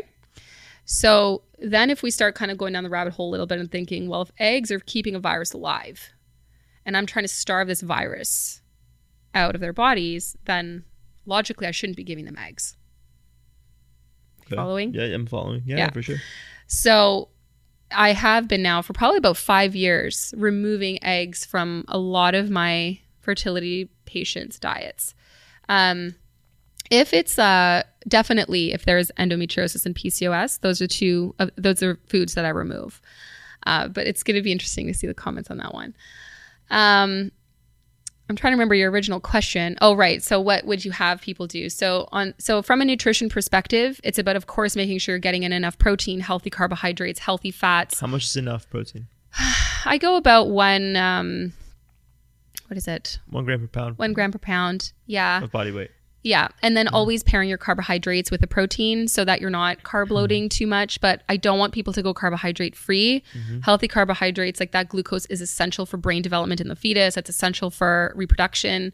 So we never want to go like fat free or carbohydrate free, nothing like that. I want people to keep in the foods that they love. It's just about like, let's take out foods that might be driving inflammation. Mm-hmm. And, up the foods that are going to be more nutritive to the womb, nutritive to sperm, nutritive to the egg. Healthy fats are huge, right? Like when you think of the phospholipids and so omega-3s, omega-6s in balance, of course, are going to be essential for the mitochondria. So a lot of what I do is working on the mitochondria with my patients. And I'll go into that in a second, because I want to finish the question. I want to answer the question you had. Activity is another one. So obviously if you're sitting all day, you're not getting any blood flow to the pelvic region. And we're all about trying to like increase blood flow, get new blood flow in. So you're bringing oxygen, nutrients to the womb, to the penis, to the ovaries, and removing kind of like old stagnant blood in women as well. So a lot of women, for example, will have brown spotting before or after their period comes. That brown spotting is a sign to me of hormonal deficiencies, but also the fact that their entire lining is not shedding every month. Mm-hmm. And so there's old kind of stagnant blood that's been sitting there. So lack of blood flow. So I developed a fertility massage that you can find on YouTube. I could put the link in under your show notes, but and this massage is really good at getting the old blood flow out, getting fresh or kind of get the old blood out, fresh blood flow in. It also breaks up adhesions that might be within the pelvis or other things that are kind of like even like a tilted uterus or a uterus that might be have a septum or different structural anomalies. The massage can be really good at kind of like moving all those reproductive tissues and detoxifying the uterus. So those are kind of like the basics, right? So nutrition, exercise, water intake, movement and all of that. Then we go into the specifics in terms of like what is going on with them, and then, tailoring supplement protocols or potentially other treatments depending on what comes up in results. But I feel like for most of my clients, one thing I work on 100% is going to be egg quality, right? So not the egg you're eating. Nope. The egg you're producing. The egg you're producing or sperm quality, just making sure that the quality is there even while we're investigating other things. That's like the main KPI, the main key performance indicator of your health and your space is how's the sperm doing? Yes. And then tailor lifestyle around that. Yeah. And I have developed now 2 online programs, one specifically for sperm health, one is specifically for egg quality. And these can be done by people who are struggling with fertility or even not. I oftentimes have people do them just if they're in their 30s and thinking about conceiving in the next few years, they'll get on the program and just start learning about how their eggs and their sperm are affected by their outward environment and what could be contributing to more oxidative stress and therefore more damage to the cell, and then how to reverse it or stop damage in the future. So when we think of longevity and age, right? So I get this question a lot of, well, I'm over 35. Should I be panicking about my egg quality? I'm over 40. Am I going to have to do IVF? There's a lot of panic over age because as we age, IVF is, do you know what IVF is? So it's when, couples would go in and they would remove the egg from the female, they take the sperm from the man and they put them together, create an embryo in a lab, and then they would implant the embryo back into... In vitro fertility. Yes. Sorry, I should have. Yeah. So then you would have known. Context clues. Yeah. So, but I can tell you I've had... Young women the age of 28 have complete ovarian failure, meaning that their egg quality, like their reserve is almost at zero. Their estrogen's in the toilet, their LH, FSH, all their hormones are in the toilet. And then I've had women who are 45 have amazing eggs, amazing quality, get pregnant like this. And so age is a factor, but more so it's not. We know women are born with all the eggs we're ever going to have. And every time that we have a menstrual cycle, every time we ovulate, we lose a certain portion of those eggs. So maybe like 10 to 14, right? How many do you have typically? Oh, gosh. So we're born with a few million. By the time you reach puberty, you're down to, oh, God, you're testing me now. I haven't looked at these numbers in a while. You're down to like a few 100,000. Like it really, really drops by the time you hit fertility. And then even by... the time you're like 35, it's in half again. Like it just declines over time. Once you reach the age of 35 in both men and women, we see egg numbers begin to like tank even more dramatically. And that's because our DHEA, so our hormone DHEA drops significantly. DHEA is what we call a pro-hormone. It produces your testosterone and your estrogen. So that will naturally decline. So oftentimes we actually give patients DHEA to increase the amount of eggs that they get every time that, or amount of follicles every time they go in through a cycle. So as the eggs begin to age, then of course quality will begin to naturally decline. So we need to hit it harder when we're older, but you should start younger because there's other factors that will diminish egg quality early. Like this 28-year-old woman, I'm thinking, what happened? And so we're going, do you have endometriosis? Do you have PCOS? Do you have a thyroid condition? Is there heavy metal exposure? So we went through all the things there. We did find out what it was and we were able to reverse it. And that's something that in the medical field has been shown to like, oh, you can't reverse ovarian. That's no. Endometriosis and? Premature ovarian failure, right? We're told that, oh, we can't reverse it. It's your eggs are like your... Eggs are where they are, you can't do anything about it. So you can't reverse it. Well, I did it in my practice. Not to say that I'm like a miracle worker, but it just took to finding out what was causing it, because it was very interesting. It just happened really quickly. She was a patient of mine for a couple of years. Her hormones always looked good, periods always looked good, and then all of a sudden it was like, right? Mm-hmm.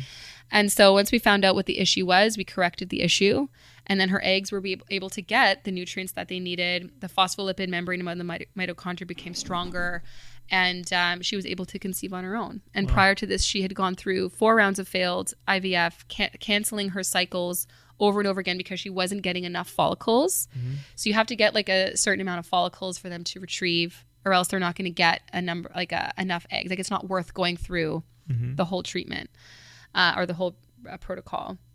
So we were getting her prepared for another cycle, and then she called me and she's like, oh my God, I'm pregnant. I literally fell off my chair, because even in my mind, I was like, oh my God, this is going to be like impossible, mm-hmm. right? Because we're always told, this is impossible. Once it's like this, this is the way it is.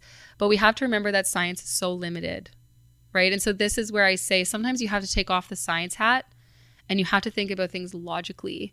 And just a lot of what I do, and I was telling you this prior to shooting today, is I do a lot of intuitive work.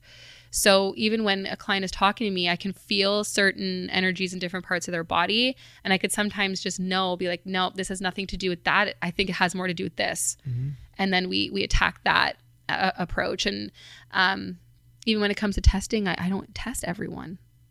Like, sometimes I'm just like, let's do this and let's see what happens.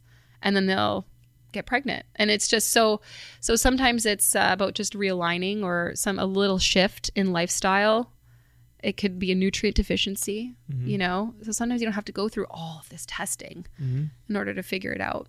Right. Mm-hmm. And what are your thoughts on like the xenoestrogens and let's say like EMF, mm-hmm. I'm a big fan of Dr. Ashana Swan in her book Countdown, mm-hmm. all about the declining, sperm mm-hmm. and testosterone. Yep. I'm actually wearing, this is a surprise I had for you. Oh God, what are you wearing? Drum roll, please. This red underwear is EMF proof underwear. That's unreal. It's by Lambs.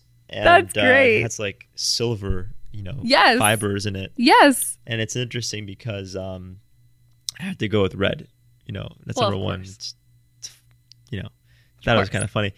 But anyway, I wear it in the airport, because the airport is like probably where mm-hmm. you're going to get the most EMF. You're on a plane, mm-hmm. you're in an airport, all this electromagnetic, mm-hmm. Mm-hmm. frequency, whatever. Yeah.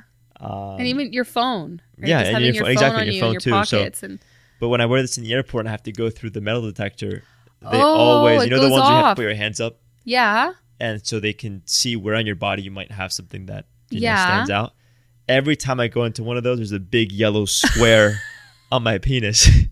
And so what happens is this big buff TSA guy has to go pat me down every single time. Yeah, my girlfriend thinks I secretly enjoy it. That's why I wear it. I'm just kidding. But I always tell them, I'm like, yeah, there's silver embedded in my underwear, the EMF, and they're just like, dude, just go. Just like take your stuff, whatever, But anyway, I'm very serious about the xenoestrogens, the EMF. So like even my bed, for example, I have an avocado mattress. It's like made of natural fibers. I have like all cotton, all is polyester free. I don't wear, I used to, I'm into fitness. I think about all the fitness, attire that it's made with polyester. Mm-hmm. You're putting it on your private area, and then you've got the pants. Like everything is polyester, and so not only does it compress and reduce the blood flow, but it also this is estrogen. So anyway, my mattress, my clothes, I've gone totally polyester free. I have an air purifier in my room. I actually sleep my bed between the mattress pad and the mattress itself. I have a Ultimate Longevity. It's called Ultimate Longevity grounding mat. Yeah. So I'm grounded, no polyester, no whatever. Great. And I think I'm doing a pretty good job. Yeah, 100%. But I know that this stuff is everywhere. It's everywhere. Yeah. So what are your thoughts on, and what have you seen in the research and the literature as far as how this actually influences sperm quality? Yeah. You know what? There's more and more research coming out all the time. And even on forever chemicals, right? Like PFAS. And I actually just, I wrote a blog post about that recently. There's more research on men's fertility. I think I posted this literally yesterday. Really? On my Instagram. And these idea of forever chemicals and... Yeah, I think I did see that on your Instagram story. Yeah, and decreasing sperm quality and motility. Yeah. And xenoestrogens are everywhere. It's insane. Because we're also eating the microplastics that happen. So they're like in our body. Yep. Yeah. Yep. And in our water, everything. Yeah. Every shampoo. Like if I'm staying at a hotel and I... Parabens. That's right. Parabens, fragrance. Be careful of fragrance because... It might say phthalate free, but fragrance is also always put in, and fragrance usually is phthalate. So you got to be kind of careful with that. And so there are definitely like cleaner products you can choose that don't have these. And for anybody who don't know what xenoestrogens are, essentially they're estrogen mimicking chemicals that we're putting in our body that are binding. Estrogen mimicking chemicals that are binding to our estrogens, right? And then they affect how we perceive our body in terms of like, okay, do we have too much estrogen? Do we have not enough estrogen? And then so our body thinks it's our own estrogen, but it isn't. And so this is where there's tons of research now linking xenoestrogens to endometriosis. So to all those estrogen dominant conditions, right? So we're seeing more women with estrogen dominant cycles, meaning painful periods, more PMS. We're seeing more tender breasts and fibrocystic breasts, fibroids. And in men, we are particularly seeing testosterone begin to drop and more seeing this. And there was even a study I saw once where in water, we were seeing a lot more estrogen because women were urinating out their pills, right? Like they're on OCPs and then it's going in the urine and then it's getting into the water and then men are drinking the water. I got to find that study. That was actually a few years ago when I saw that one and it was affecting the fish. Yeah, and the fish started changing sex. That's it. They were like, why are all the fish turning female? Yeah. And so... That's another epidemic is men are turning female. I mean, not to say the gender, whatever, but and this like is something that I can actually get canceled for, but what I actually intend to say is a lot of men are becoming like androgynous because of the environment that they're in. You know, there's xenoestrogens, there's terrible sleep, you know, you don't get to support your testosterone and so you naturally will become in a way, literally, like physiologically more feminine. And it's not even affecting just like it's affecting so many things because estrogen affects so many things, right? Estrogen affects your sleep, your microbiome, everything like that. So somebody asked me the other day, or they said, oh yeah, so periods normally start for girls between, you know, age 13, 16. I'm like, no, it used to be that way, but now we're seeing young girls have periods at the age of 8, 9, 10 years old, and so it's happening earlier and earlier, and this is because of the estrogens in our environment. Our body thinks it's under that in that stage of their life cycle already, and so so it's a big problem. It's a big conversation that I do have with my patients that, for sure.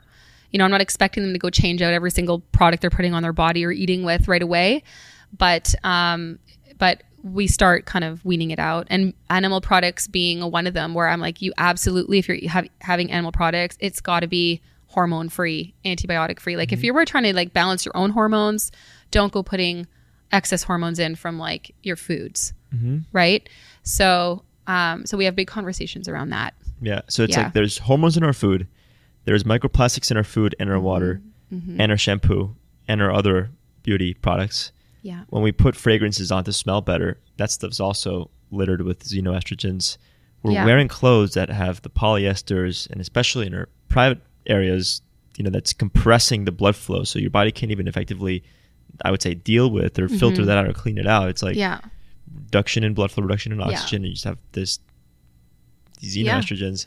And I mean, there's like so many of these things, right? And the poor sleep and the poor diet. It's like, you can't win. Like what are you gonna do? Yeah, we live in an environment, unfortunately, that doesn't favor fertility, which is why we are seeing like infertility on the rise, right? So I think they're like 1 in 6 couples have fertility issues, and we often think, well, it's and the rest are on a spectrum.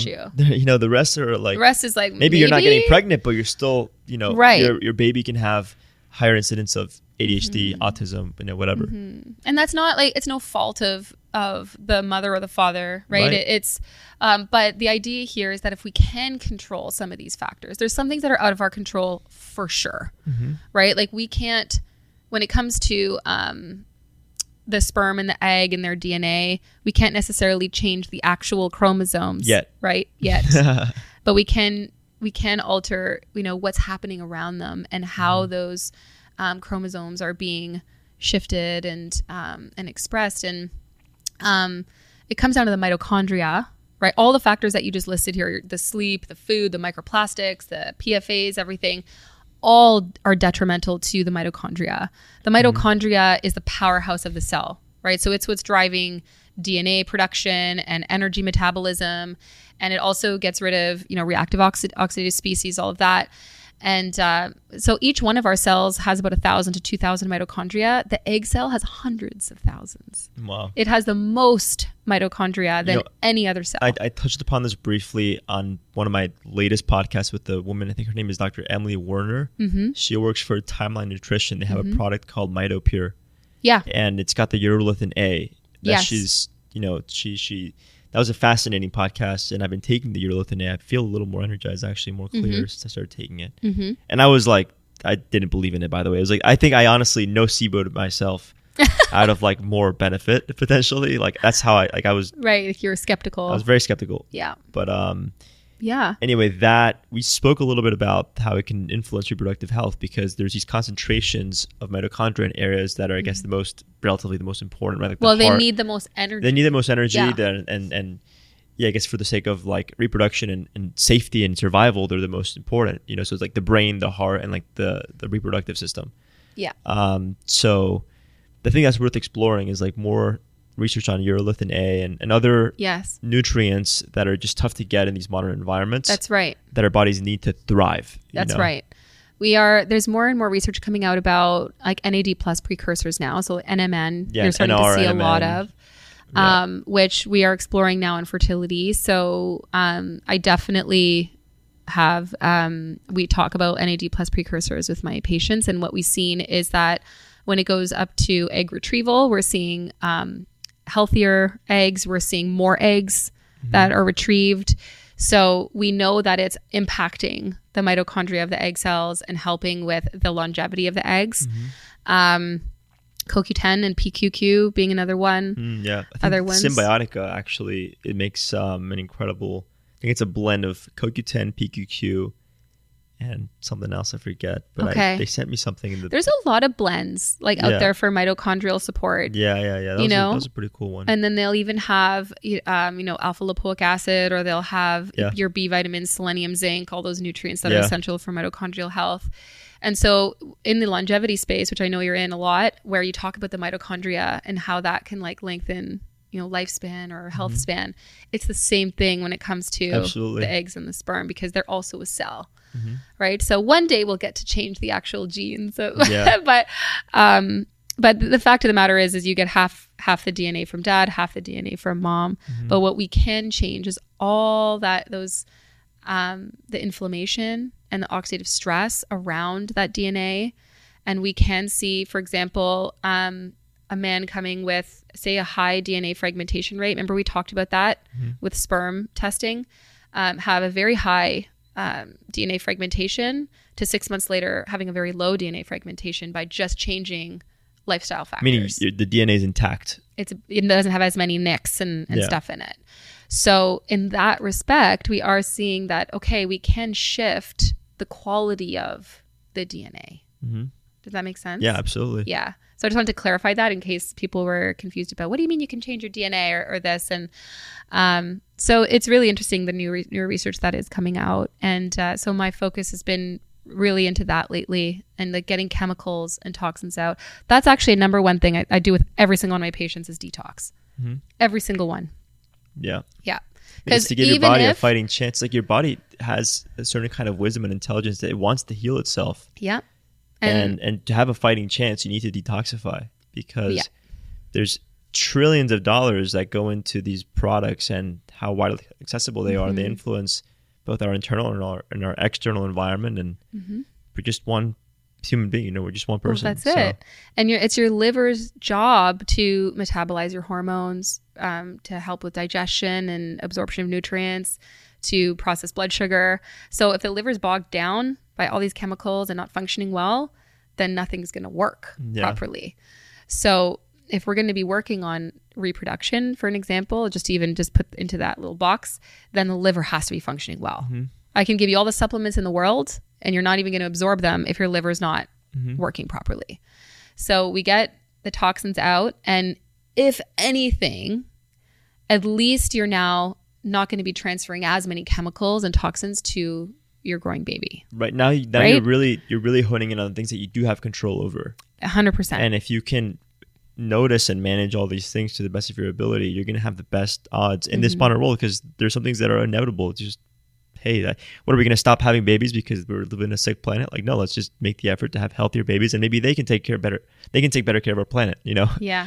It's all about education, and that's what we're here to do. I mean, that's what you're here to do. That's why you have a podcast, and it's so great that, you know, you have such a great, like, a lot of viewers and people who are really listening, and great people who've been on here to talk about, you know, what they love and what they do, because knowledge is power, you know, and having experience on top of knowledge is also great. Mm-hmm. And that's going to pull you out of sometimes the science. Mm-hmm.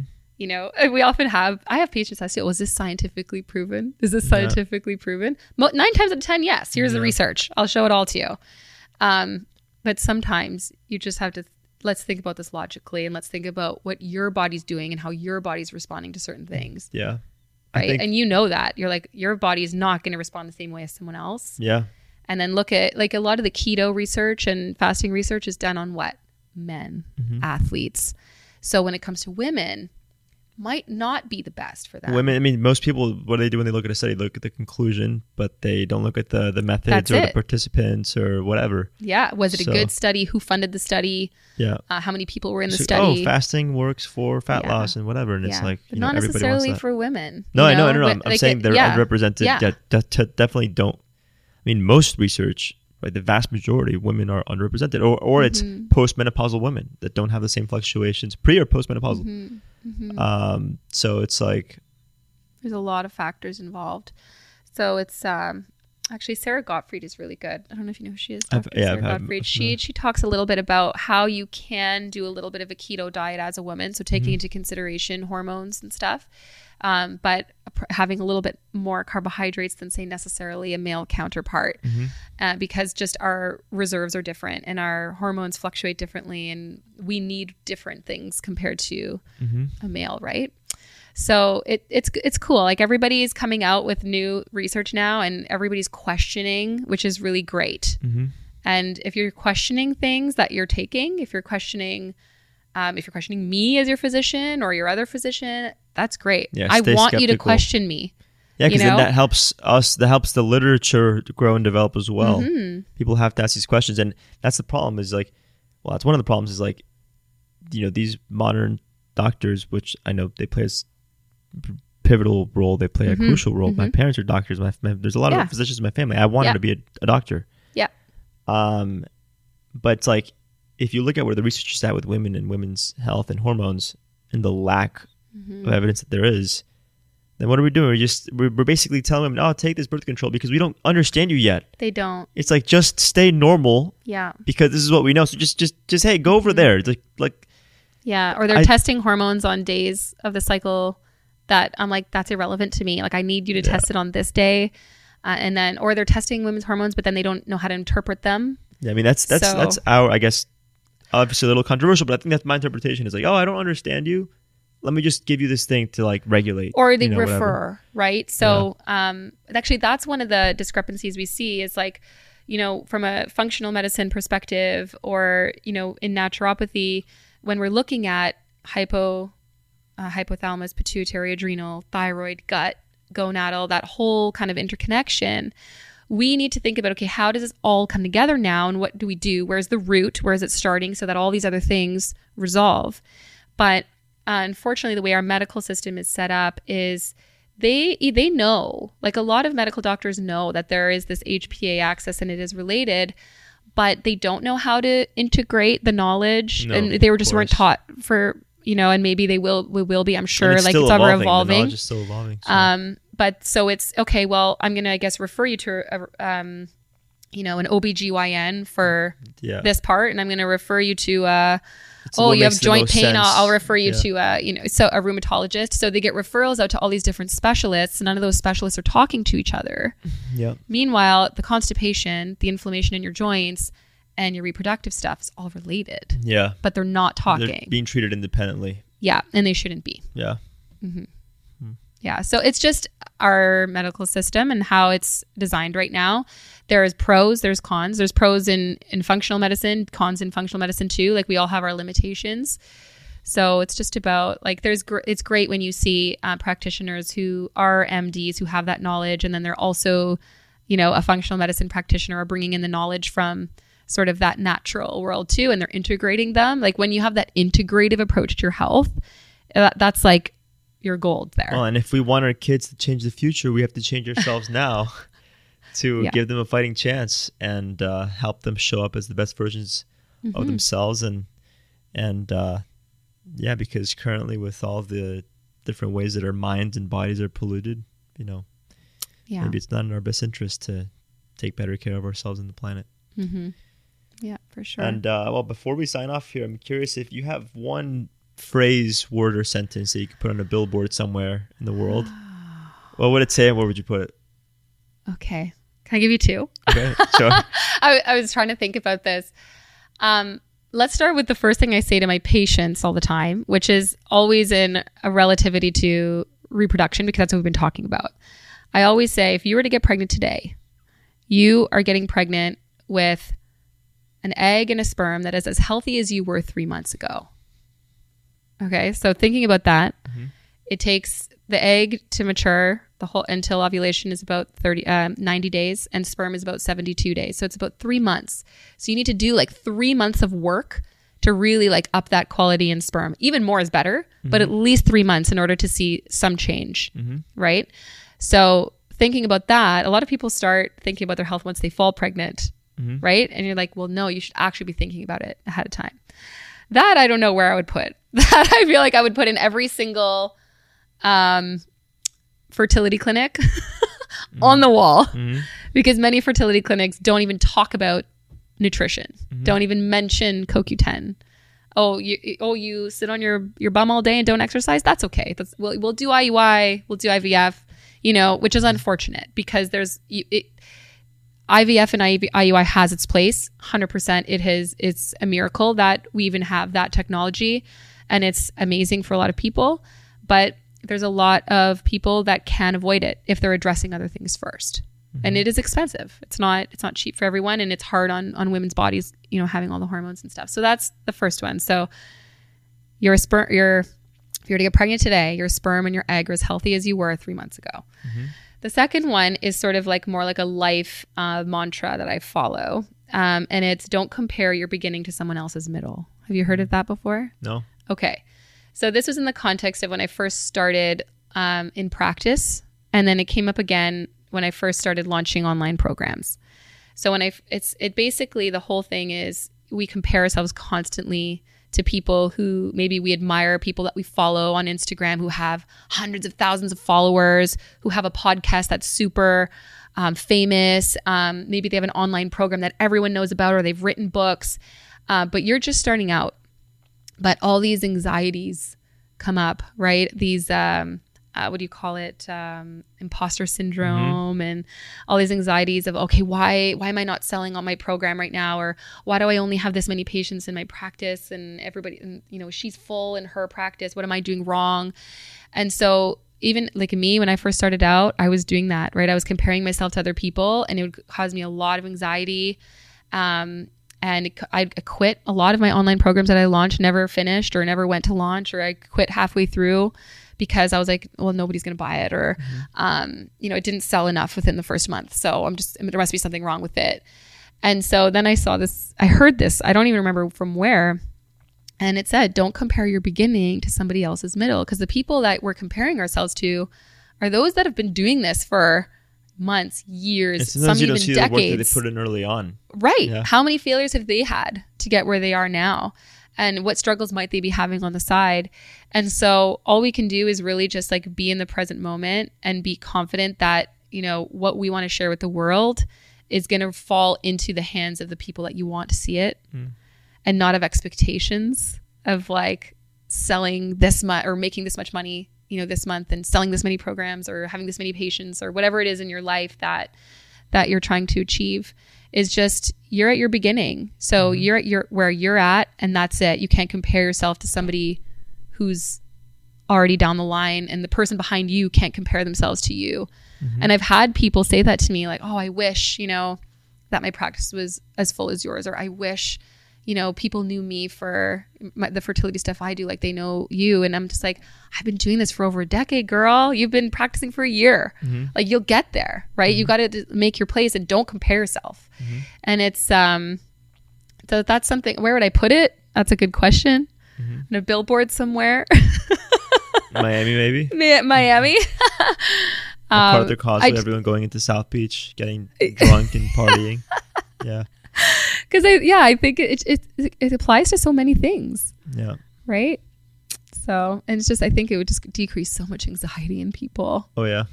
Don't you think? Yeah, absolutely. Like, do you find yourself comparing? So, I mean, you're very well off and doing so great, but do you feel like at the beginning you felt like you had to? Definitely. I mean, I think it's natural to compare yourself to other people. Yeah. But I learned that nothing is more valuable than authenticity. 100%. And a lot of that authenticity, you know, you have to know when you're vulnerable, when you're not maybe doing so hot, you know, so. Yeah. But I think the process of being authentic really helps you align with and be clear on who you really are, what your purpose is, and where you're at in life, and what kind of value you can actually build in someone else's life. Yeah. And especially being in the healthcare field. So I think it pays to be authentic. And so I found myself that the more I compared myself, the less authentic that I was, and ultimately the more short-sighted that I wasn't actually accomplishing greatness. You know, so. And when I started letting go of the fact that I needed to achieve and do all this, and just started being more authentic in what I was doing, then I saw the growth, and the right people found me. Exactly. I'd rather have less people love me than a lot of people like me. Honestly. Yeah. So the more authentic that I get, the more I feel like this is a sense of alignment. Like everything, all the opportunities that people that come my way, I'm like, wow, that's perfect. That's like the perfect fit. Yeah. You know, so when I first started launching online programs, I did like, you know, all of those. Oh my God, they charge you like 10 grand to do this program, and they're going to show you how to do your email marketing and exactly what to say in them. And that's how you're going to sell your program. And then you're going to have an upsell, and you're going to have this. I did all that. It caused me so much stress. I felt so slimy. I felt like, I'm like, oh my God, I feel so slimy. I felt so salesy. And like, I'm like, this is not me. Like, I can't stand this. Yeah. And I stopped completely. And that's where like I had a huge shift. Yeah. Yeah. Like, if it does not feel good to you, you should not be doing it. Yeah. Right. Absolutely. Yeah. Yeah. So I could feel that. Mm-hmm. Yeah. Yeah, for sure. Mm-hmm. Yeah. Well, Jess, it's been an honor and pleasure. This was great. Yeah. Thank you so much for having me. Of course. Like, you know, I hope that there was something somebody could take away today, even if it's just something small. Doubt. Yeah, I've learned a lot, and I'm sure that our audiences learned a lot too. So. And I as well from you. Yeah. I might go buy some of these underwear for, you know. They make female, male, and all kinds of underwear. Yeah, it's great. I might grab some for my way home on the plane. Yeah. Just to go through and be like, Lambs look at underwear. Lambs underwear. It's great. Oh, that's great. Yeah. Thank you so much for having me, and keep doing what you're doing, because you're inspiring so many people. And thank you. Likewise. And just stay authentic, because that's number one. Yeah. There you go. Awesome. Thank you guys. Thank you, Arno. So that's all for today's show. Thank you so much for tuning in today. For all of the show notes, including clickable links to anything and everything that we discussed today, everything from discount codes to videos to research articles, books, tips, tricks, techniques, and of course, to learn more about the guest on today's episode, all you have to do is head to my website, andrespreshel.com. That's ANDRESPRESCHEL.com, and go to podcasts. You can also leave your feedback, questions, and suggestions for future episodes, future guests, so on and so forth. Thanks again for tuning in, and I'll see you on the next one. Have a lovely rest of your day.